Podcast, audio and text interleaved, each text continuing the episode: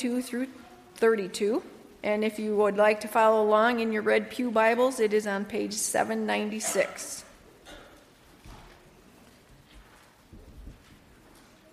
Although they claimed to be wise, they became fools and exchanged the glory of the immortal God for images made to look like a mortal human being, and birds, and animals, and reptiles.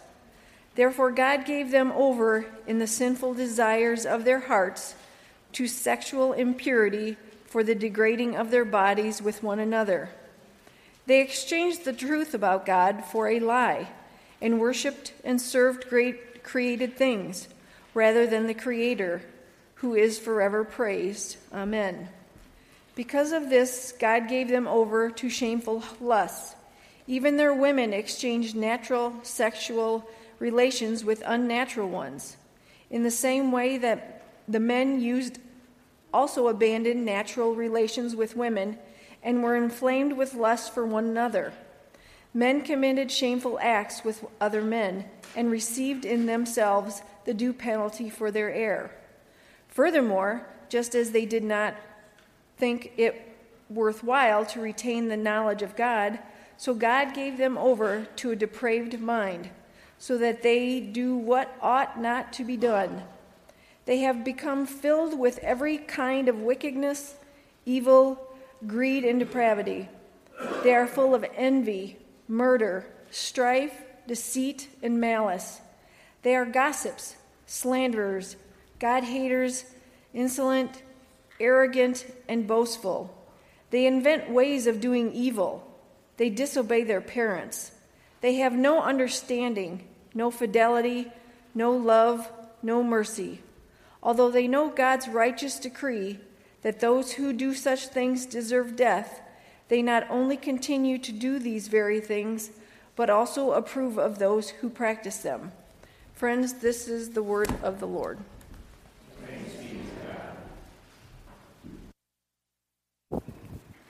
Would you pray with me?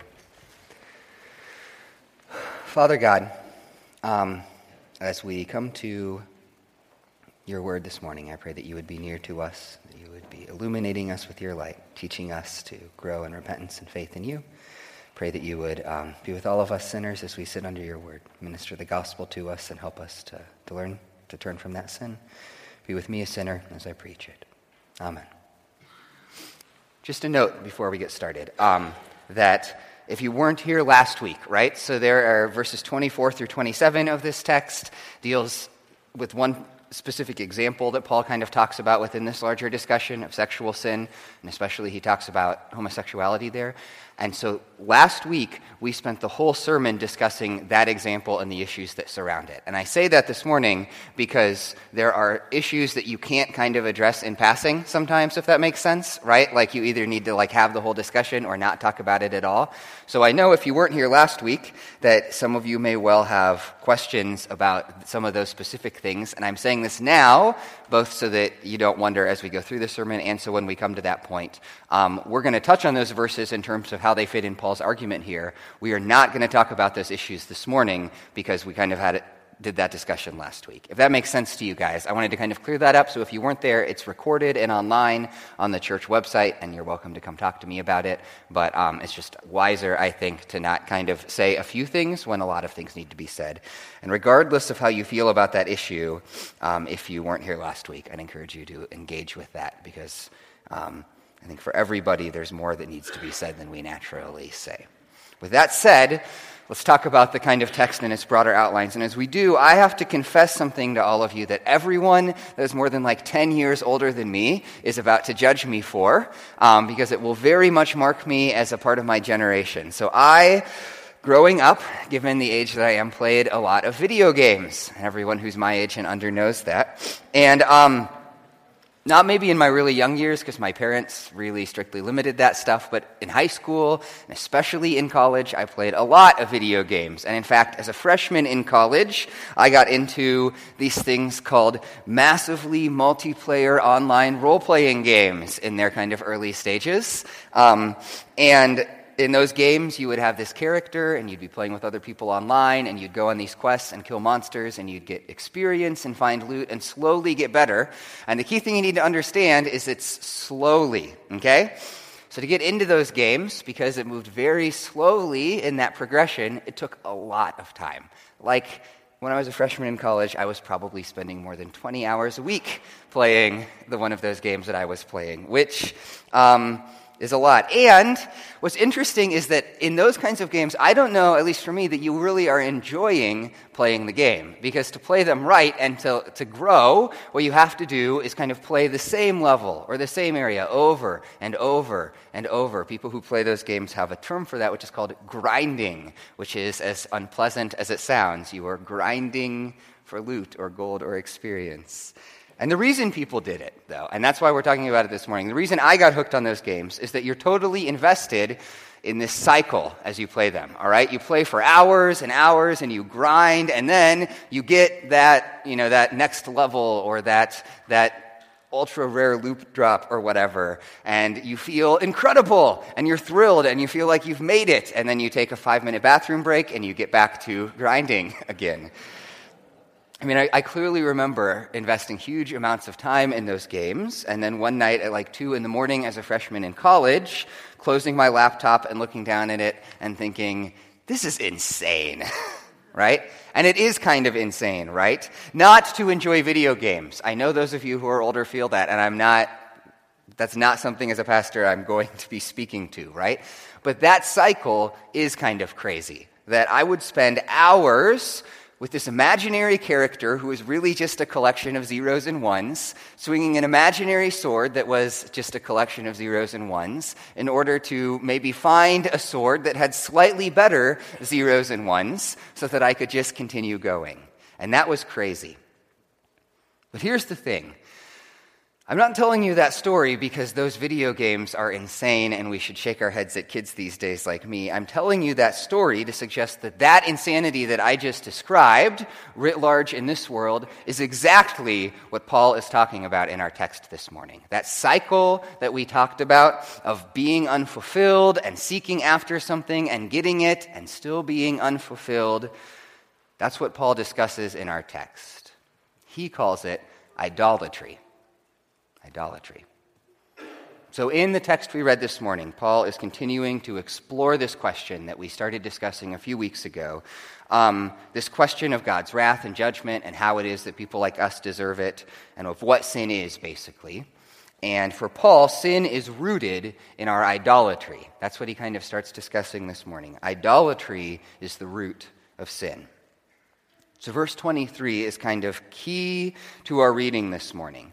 So, if you look at it with me this morning, he's talking about these people, which are us, human beings, and he says that they exchanged the glory of the immortal God for images made to look like a mortal human being, and birds, and animals, and reptiles. All right? They exchanged, you know, the immortal God for these images of these created things. And this is the verse that kind of this passage turns on. Everything before it was kind of leading up to this verse, talking about how their understandings are darkened and things leads to this. And then this is, everything after this is kind of these therefores, right? Therefore this happened, therefore this happened.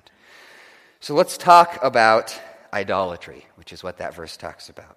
So the Bible often pictures idolatry in what I guess you'd call its crudest form, right? Praying to kind of statues. That's what Paul pictures here, in a sense, people turning to images of people and birds and fish. And in that regard, we can feel like that has nothing to do with the world that we live in, right? We can feel like we don't have those struggles, but we couldn't be more wrong if that is how we feel. In the first place, for scripture, idolatry is not sinful just because it's about like false gods, right? Paul isn't saying that like the problem is that you're praying to Jupiter or something. Idolatry is sinful in scripture because it's worshiping some part of creation as if it was the creator. So Paul makes that clear in verse 25. He says, They exchanged the truth about God for a lie and worshiped and served created things rather than the creator. So idolatry in scripture is sinful because it's trusting in some part of creation rather than in God the Creator. And more than that, idolatry is sinful in Scripture. It's never just about like, it's never bad just because like worshiping statues are bad, because people didn't worship statues because they thought like this is a really awesome statue. Every one of those idols that people prayed for really stood for some broader thing in creation, right? You prayed to Neptune in Paul's world so that your ship wouldn't sink and, you know, and you could, you could make the money that it was carrying in. You prayed to Mars so that you could kill your enemies. You prayed to Pluto to get rich. Idolatry was always part of this system that you lived in where you worshiped these, these, cre- these images of created things because they kind of stood in for these other created things you were chasing, right? Money, power, family, things like that. So it's not just that the means you were using, the praying to statues, is wrong, but the goals you were chasing are also wrong. And that's why in the Bible, sometimes it talks about idolatry in a way that has nothing to do with praying to little statues. So, for example, Colossians 3. Put to death, therefore, whatever belongs to your earthly nature sexual immorality, impurity, lust, evil desires, and covetousness, which is idolatry. Covetousness, which is idolatry. Or Jesus in Matthew 6 No one can serve two masters. Either you will hate the one and love the other, or you will be devoted to the one and despise the other. You cannot serve both God and money. So Jesus is picturing money, right, as somehow like a God, a master just like the Lord is that we can serve. Greed, like covetousness, can be idolatry. And really anything can be because we can worship all kinds of things. Here's how the theologian J.I. Packer puts it really memorably. He says, What other gods could we have beside the Lord? Plenty. For Israel, there were the Canaanite Baals, those jolly nature gods whose worship was a rampage of gluttony. But for us, there are still the great gods of sex, shekels, and stomach, and the other enslaving trio, pleasure, possessions, and position. Football, the firm, and family are also gods for some. Indeed, the list of other gods is endless, for anything that anyone allows to run his life becomes his God. And claimants for this prerogative are legion. In the matter of life's basic loyalty, temptation is a many headed monster. So, idolatry doesn't have to look like some statue, it can look like all kinds of things. In practice, idolatry looks like this we start with a certain set of desires, right? And those desires at their root level are good desires. We want to be happy. We want to be fulfilled. We want to be secure. We want to be loved. Those are all good things that we desire, right? But what we do is we take something other than God and make it the means by which we think we're going to arrive at that thing. We believe that if we have enough fame, we would be happy. If we had enough stuff, we would be fulfilled. If we had enough money, we would be secure. If we were beautiful or successful enough, we would be loved. And so, what we make that thing our immediate goal, and then what we functionally do is start treating that thing like our God that's going to get us the thing that we desire. Even though what we ultimately want is happiness or security, what we start living for and serving is money or success. And here's the thing about that idolatry in Scripture that is crazy, just like that cycle that we described at the beginning. It's insane. I mean, think about stuff and possessions, right?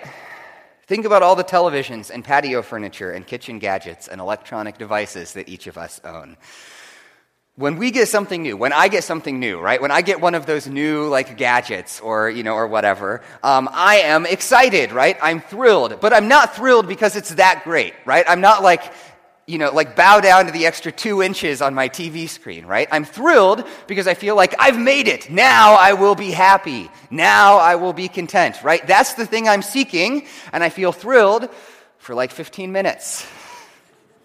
And then it's back to the cycle again, right? And I'm not happy and I'm not content, but I don't conclude the obvious thing. That's, what import, that's what's important, right? I don't conclude, like, I want to be happy, so I buy stuff to make me happy. And I've done that a thousand times, and I'm still not happy, right? What doesn't make sense is that I conclude from that, I need to buy more stuff. that cycle, according to Scripture, is what idolatry is. It's this endless loop of seeking those ultimate desires through created things that are never going to get the, get us there. It's like being on a merry-go-round and convincing yourself that you're really getting somewhere when you're just going in circles. So Paul's telling us that that idolatry is the root of sin. And we're going to talk about how he unfolds it in the coming verses. But first, I just want to note a general thing that that means for us. It means that you and I, each of us, need to spend some time reflecting on what our particular idols are. What our particular idols are. Because while all of us are prone to that kind of idolatry, for different ones of us, it can be different things, and identifying them is actually really important to dealing with sin. Because here's the thing sin comes, take like anger, right? Anger comes from somewhere, right? Um, so we wrestle with anger sometimes, and our temptation is to think, like, I'm getting angry, I need to stop getting angry, right? That's my conclusion. Like, I need to fix, you know, my struggles with anger. But that anger comes from somewhere, like we said, and the place it comes from is both important if we're actually going to address it, and it can be different for different ones of us, right? So, for instance, we can wrestle with anger because we wrestle the idol of our competence, right? We want to be, you know, the, the perfect, skilled, competent at everything person. And when we fail at that, we get angry. We get angry at ourselves. We also get angry at other people when they see us fail, right? I don't know if you've ever noticed that, but I totally have done that, right? Where like I screw up and someone just is present and sees it, and I get mad at them because they're kind of standing witness to the fact that I'm not as competent and perfect as I believe I should be. Or Maybe anger comes from worshiping the idol of other people and wanting other people to be that great, perfect being for you, right? And so they fail us, and we have to confront the fact that they're not, they're not our perfect saviors that can deliver us from all harm and evil. And so we get mad at them. We get mad at them because they're not the gods that we've made them. Or anger can come from worshiping possessions and having them threatened. Or anger can come from worshiping ideas and ideologies and having people disagree with them. It can come from all those places. But the point is that each of us, as we wrestle with sin, need to reflect on what those places are for us. Because we won't solve that anger if we don't address the underlying issue, right? If we keep on like being in love with our competence or expecting other people to be our saviors, that anger is going to continue to flare up. But as we start to understand like where that's coming from, we start to be able to fight it. And the important thing is that's true of every sin, not just of anger. Pride can be a product of having too high an opinion of myself and worshiping this like false, like great image I have of myself. Or it can be from having too low an image of myself, right? And worshiping kind of like this, this image, this fake thing I'm trying to show the world. Lust can come from a desire for pleasure or from relationship or for power. Greed can be a product of loving stuff or wanting to control things or just wanting to feel safe and secure. To deal with those sins, we have to start dealing with the why, the idols in our heart that drive us to them. And so we need to understand where idolatry comes from, right? If idolatry is the root of sin, we need to understand where it comes from. And then we need to understand where it leads us. And that's really what Paul starts discussing in the rest of our text, where idolatry leads. That it leads to desires that destroy, and it leads to systems of sin, to desires that destroy, and to systems of sin.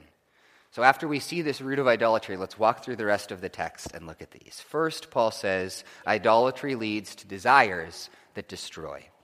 It does, it's not just that it puts us in this cycle and isn't unfulfilling, right? That it's actually like a downward cycle. It's actually destructive to us.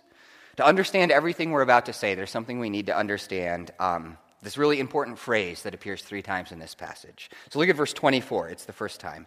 It says, Therefore God gave them over. And then it starts talking about what he gave them over to. Therefore God gave them over. And that same phrase appears in verses 26 and 28. It's important because, so we think about Paul's talking here about us being under the judgment of God. But when we think about like God's wrath and being under God's judgment, we tend to think of this sort of active, th- like fire falling from the sky, right? You know, like lightning smiting people dead. And that's not exactly wrong, but in this age, that is not the primary way that Scripture views God as acting as judge. Instead, Scripture views God's judgment as simply letting us do what we please and suffering the natural consequences of those choices that, um, that God is turning us over to the penalties of sin, because one of the chief penalties of sin is sin. So it's the natural consequences in this text, in a sense, that are the judgment of God.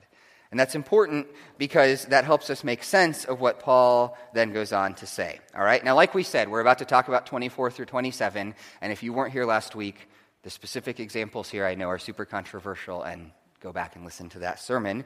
But the general thing that Paul is saying um, is that what God is doing is turning these people over to the consequences of their choices. Look at verse 24. So it says, Therefore, God gave them over in the sinful desires of their hearts to sexual impurity. So God's giving them over to this sexual desire for the degrading of their bodies with one another. So God's turning them over to these desires, and the judgment that results is that they degrade themselves and each other. See the same idea at the end of verse 27. Men committed shameful acts with other men and received in themselves, themselves the due penalty for their error. That last sentence, the received in themselves the due penalty for their error, that's a kind of confusing sentence. Another way you could have translated it is that they, they themselves received from their actions the natural results of their actions. They received from their actions the natural results of their actions. So here's the general thing that Paul is saying, and this is true of all sin, right? Not just the example he's giving. That one consequence of our idolatry is that we actually hurt and destroy ourselves as we pursue it. That one consequence of our idolatry is that we actually hurt and destroy ourselves when we pursue it. And we hurt and destroy others. So, for instance, right, the idol Paul talks about in verse 24 is, um, is sort of desiring the affection and, you know, and pleasure and contact and relationship with other human beings, right? Particularly in that kind of most intimate way. Um, looking for physical comfort and pleasure and connection with other human beings. But the farther down that road you run, Paul is saying, if that's the ultimate thing you worship, the more it actually degrades and destroys your humanity.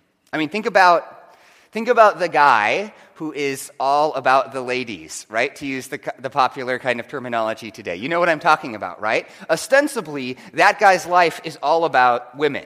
Yes, that's what he would tell you. Um, but his actual view of those women is really low, isn't it?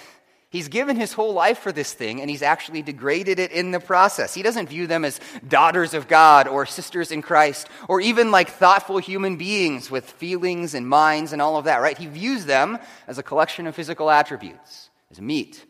By worshiping them, he's actually degraded them. And he degrades himself. I mean, that guy who gives his whole life to that thing is not destined for great things, right? If he keeps living for that. Ultimately, right, where does that guy end up? He ends up in kind of that sad, like, place as a dirty old man. Which is hard to hear, right? It's hard to recognize that. But Paul's trying to say that all of our sin, all of our idolatry is like that to us. It actually degrades us, it actually diminishes us as human beings.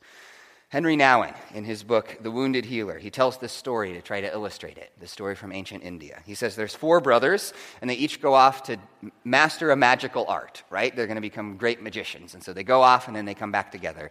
And the first brother says, I went and I learned the magical art where I can take a bone and I can make like flesh grow on the bone. And the second brother says, Well, I've mastered and learned the magical art where if you have a bone that has flesh on it, I can make like skin and hair grow on the bone. And the third brother says, Well, I've mastered the magical art that if you do that, you can cause it to like grow out into a body, right? And grow limbs. And then the fourth brother says, And I've learned the magical art where if you have a whole body, right, with skin and flesh and limbs and all of that, you can give it life. So the four brothers figure, well, we have something pretty sweet here. So they say, we're going to show off this awesome godlike power we have. And they go off into the jungle and they find a bone. And they start to work their magics, and flesh is on it, and skin, and it grows the limbs, and life is breathed into it. And they feel so great. Except, of course, the bone that they found was the bone of a dead lion. And no sooner had they finished their, you know, their magical spells than it jumped on them and ate all four of them. which is one of those great fables, but it also tells us something true about our idols. That the more we worship them, the, the, greater we make them, the more we make them the center of our universe, the more they actually devour us, the more that they consume us. If I could put it one other way, here's why I think that happens. Here's part of the answer. If you look again at verse 25, it says they exchanged the truth about God for a lie and worshiped and served created things rather than the Creator. So, so they worship and serve them, right? Inevitably, whatever that thing is that you put at the center of the, your universe, it's going to demand that you worship and serve it. God demands that we worship and serve Him, right? We're called to kind of make sacrifices to Him. And here's, here's how I think about it it's like we are called by God, in a sense, to seek to take parts of ourselves and give them to Him, to kind of take them and cut them off and give them to Him, right? And that is hard, but what are the things that God calls us to sacrifice and give up? They're sin, right? We're being called to give up, you know, I mean, to seek to cut off those parts of ourselves that are selfish, right? That are prideful, that are, that are cruel, that are thoughtless. Those are the things we're supposed to give up to Him. And obviously, that's a process that goes through our whole life, but right? But as we cut those parts off, what are we becoming? We're becoming, in a sense, more human, right? We're becoming more holy, we're becoming more selfless, we're becoming more kind. So the sacrifices are hard, but what's left as we cut those things off is somehow more human. So then the question is what are the bits that sin, if you worship some created thing, that it's asking you to cut off? Because it's always going to demand a sacrifice too, right? If you want to make the big bucks, you're going to have to give it your time and your family. If you want everybody to like you, you're going to have to sacrifice your character and your spine. Every idol demands that we sacrifice things too, but the sacrifices that they demand are the good parts of ourselves our honesty, our selflessness, our family, our reputation. Those are the kinds of things that we have to give up in the worship and service of idols. And the more of those things we cut off, the more we're actually diminished as human beings. So that means that part of how we need to fight idolatry, part of the reason that Paul is telling us this, is simply that we need to start naming the price right? We need to start naming the price for our sins because sin in the moment, it feels good, right? Anyone who tells you otherwise doesn't understand sin. Like sin in the moment is pleasurable. The problem is that it comes with a price that that pleasure that is, that is much greater than the pleasure that it gives, right? In the short term, it might feel good, but in the long term, it ends up hurting us. And so part of fighting sin, one of the keys biblically, is just naming to ourselves that price when we're confronted by that sin. Asking ourselves, is it really worth that? So that's half of Paul's talking through kind of where idolatry leads us then. And the other half is that it doesn't just lead us to desires that destroy, Paul says, but it leads us to systems of sin. Idolatry leads to systems of sin. It's not just that idolatry causes us to maybe kind of spiral downward, but it also spreads outward. So look at verse 28. Paul says that God is giving people over to depraved minds since they do not retain the knowledge of God, so God gives them over to depraved minds so that they do not do what ought to be done, right? So somehow it's not just the actions that are resulting, but the thinking is actually getting skewed. And then he puts it in verse 29. He says, They've become filled because of this with every kind of wickedness, evil, greed, and depravity. So, all these sins. And he goes on to list more, all these sins, right? They, they're growing. We're becoming filled with them because of that. And then in verse 32, although they knew God's righteous decree that those who do such things deserve death, they not only continue to do these things, but approve of those who practice them. So, even beyond themselves, right? As you worship an idol, you're starting to approve of and view and shape the world around you in those ways. All of which is to say that one of the realities about our idolatry and sin is that it rarely stays in its place. It rarely stays in its place. It doesn't keep to one corner of our lives, right? That's, that's what I want, is to kind of just keep it in kind of this isolated pocket. But sin inevitably spreads. I mean, you think about the story of David and Bathsheba, right? Most of you guys are familiar with this story. King David is up on his roof and he sees this woman, and um, he has her come over to the palace, and you know both of them are married, right, to other people, and they end up sleeping together. And that's sin, right? just to be clear, hopefully nobody has any question about that. But the thing is, that sin doesn't just stay there, right? Immediately, David and Bathsheba start lying to the people around them. And then when it turns out that she's pregnant, David first tries to deceive her husband, and when that doesn't work, has him killed. So now David is lying and murdering, as well as committing adultery.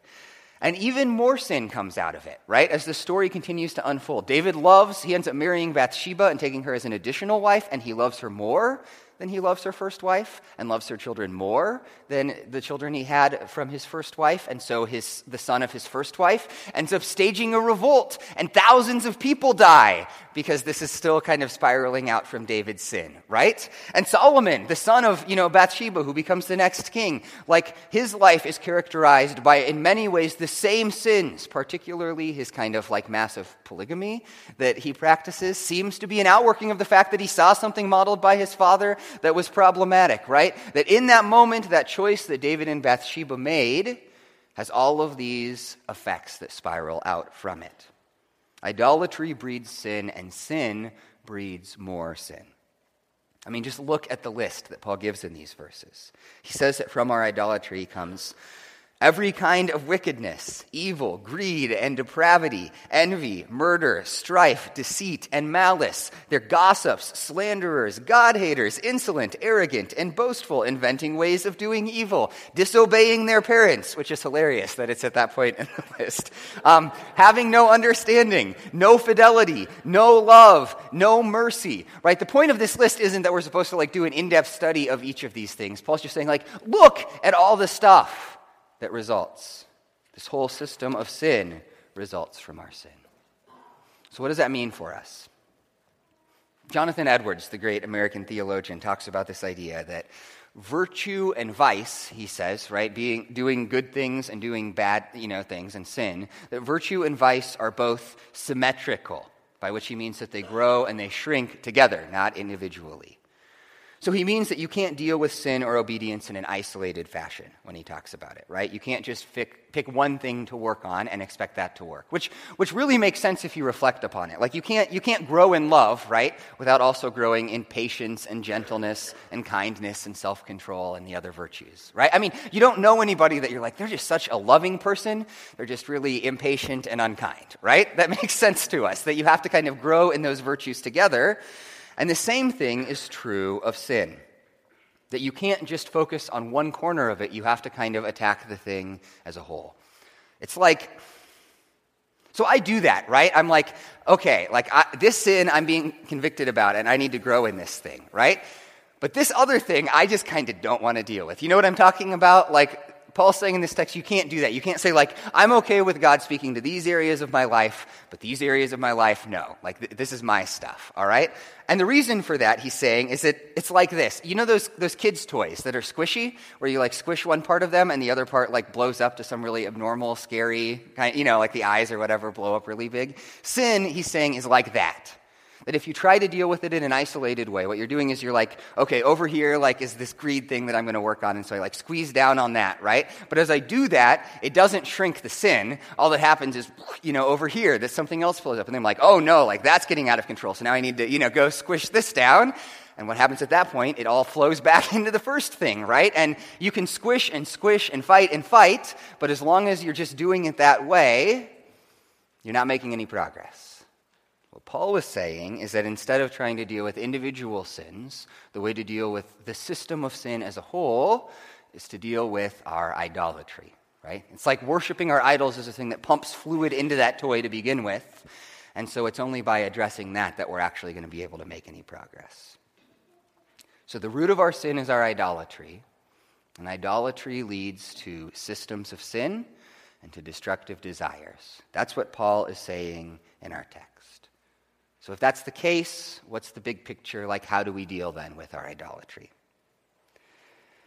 So, part of the answer is the gospel. As we've talked about it before, and we'll continue to talk about it throughout this series that experiencing the redemptive work of Jesus and his grace is part of dealing with our idolatry. And when we think about fighting sin, that's an important place to start, right? Before we kind of talk about it, because you come out of these sort of things and you're like, my idols are destructive, and I have let sin multiply. And you need the gospel to enable you to fight, right? And part of the answer is also that what we just did has some power, just naming the truth about sin. If our idols are lies, then just acknowledging that they're lies has some power. The Bible's full of these great little texts that are kind of pointing out the absurdity of idols. So, like Isaiah 44, and he's talking particularly in that crude form about statues, but he has this great, just kind of this whole chapter where he just ridicules people for like taking a log and cutting it in half and lighting one half on fire to cook their dinner and carving up the other half and saying it's a god right that that's absurd but recognizing that kind of absurdity about our idols is actually an important part of fighting them that naming that cycle that we talked about at the beginning has power, right? Of just saying, like, I have sought after this thing and sought after this thing, and I am still unhappy and unfulfilled. Why do I think that continuing to seek after this thing is going to change that? So, those are both part of the answers. But the other and deeper answer to our idolatry, and the thing that I think that this text calls me to at least, is that I need to continue to practice worshiping the true and living God. The best answer to our idolatry is to practice worshiping God right? The problem with idols is that they're taking God out of the center of the universe and putting something back in, right? That they're turning from the living God and chasing after idols. Those are the images. And so the best answer to that is to turn back towards the living God, right? To take God and seek to put him back at the center of the universe. The more we do that, the more idols actually lose their power. It's like, I was thinking about this reflecting on it. John Piper, the preacher, has this great little reflection from a sermon he preached years ago. And he asks, um, Do you know why adult novelty stores have tinted windows? Right? He says, Okay, do you know why they have tinted windows? And he says, We all have one intuitive answer, which is to keep people from seeing in, right? And that's, he says, maybe part of the answer, but he thinks the deeper reason is to keep the people inside from seeing out, from seeing the world and the sky and the sun right? Because if you actually had to deal with just the bigness and vastness of the sky and the blazing power of the sun and the majesty of creation, you would suddenly recognize that these things that you're holding in your hand are dirty and cheap and small. And that is true, I think, of any idol. The best way to fight against it is to have your heart arrested by the bigness and greatness of God to see his blazing power, right? To be in awe of his majesty, and then you start to see how dirty and cheap and small those idols are.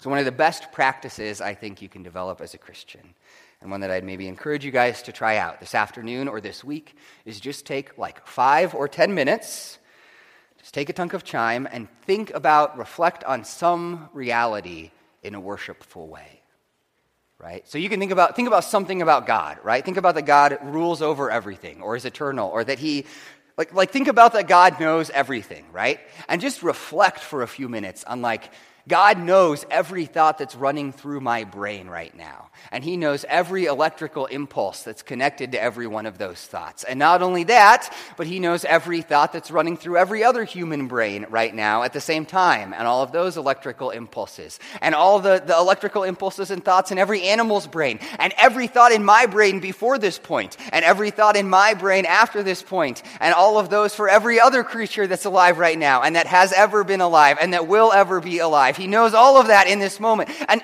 the more you reflect on that, right, you just have to say, wow, God, right? You feel your heart lifted in worship.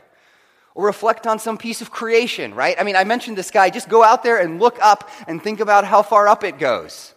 Yes? Up to the clouds and out past the atmosphere and out past these planets that are already unimaginably distant and out to these like preposterous things we call light years, right? And, you know, and on and on like that. And think about how small you are next to that. And think about how big God, who is bigger than all of that, is, right? And you feel your heart lifted in worship. Or some little thing. Think about some little thing. Take a few minutes and just like think about your hand, right? Have you ever just stopped and reflected on your hand? Like you have all these bones, right? And all of these tendons and muscles that let you do all these different things, and a million different nerve endings that let you feel like touch and hot and cold, and all the pores and the skin and all this crazy, like, like God designed this, right? And we spend hundreds of millions of dollars and some of the greatest minds of humanity to make these like robotic facsimiles of hands that are basically toys next to the real thing, right? Whatever it is, something in creation, some reality of God, just take five minutes and pick something and reflect on the reality of the greatness of God that's on display in that. Because as you do that, it actually starts to make idols lose their power. It's like it enlarges your heart. It's like, it's like if I'm all about money, right? And I'm just invested in money and I like I buy my wife, you know, like a big diamond ring, say, which this is not a Valentine's Day spoiler or anything. But you know, I buy her this, you know, this, this big diamond, right? Like the, the people on TV show off, and I'm like, look at this. Like, look at how great and grand and incredible this thing is that my money has bought, right? And then, but And that seems really big until you look up at the heavens and you're like, God has spread this starry host across the sky, and I've got this tiny little rock in my hand, right? Like, what is that next to all of this? like, what is it that my money can buy? The more our hearts are enlarged by the greatness of God in worship, the more we recognize how small and silly our idols really are. So take some time this afternoon or this week and just, just give yourself five or ten minutes to reflect on one of those realities. Because the more we do that, the more we recognize the greatness of God, the more our idols start to lose our power on us, and the more our hearts are enabled to fight against sin. So let's turn once more to God and stand in awe of Him. Would you guys pray with me this morning? Lord, you are great. You are beyond my ability to even express. I try to give these examples and I just feel my words fall short. Lord, I confess to you it is truly a grievous thing that our hearts so easily turn to such small created things next to you. And pray that you would arrest our hearts with your glory. Make our hope be your greatness and your love. Pray these things in the name of Jesus. Amen.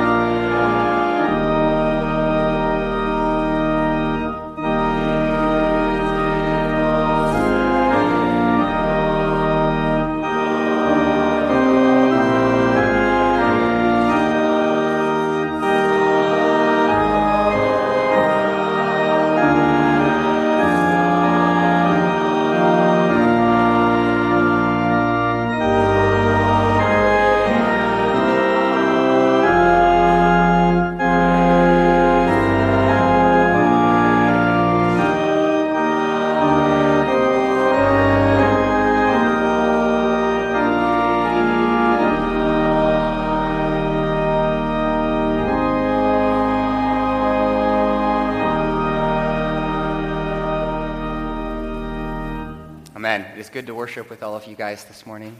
There is um, coffee and treats and all of that stuff in the fellowship hall. Please join us. If you are a visitor with us, please feel welcome and um, say hello to the person next to you. Or if you're next to someone you don't recognize, say hello to them, as this is the welcome that we should extend to each other in Christ. And remember, at noon today, back in here, we will.